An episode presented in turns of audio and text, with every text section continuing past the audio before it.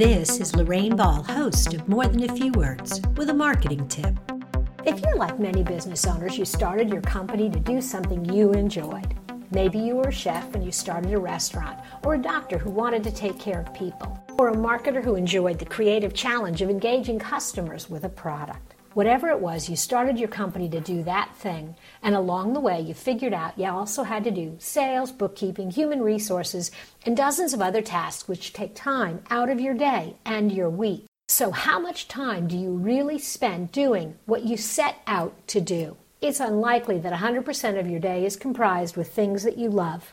At some point, you have to deal with an unhappy employee preparing paperwork for your accountant or calling clients who are behind in payments. But if your day is primarily taken up with things that you'd rather not do, you're heading for burnout, and you need to recognize the warning signs and reverse course because life is too short.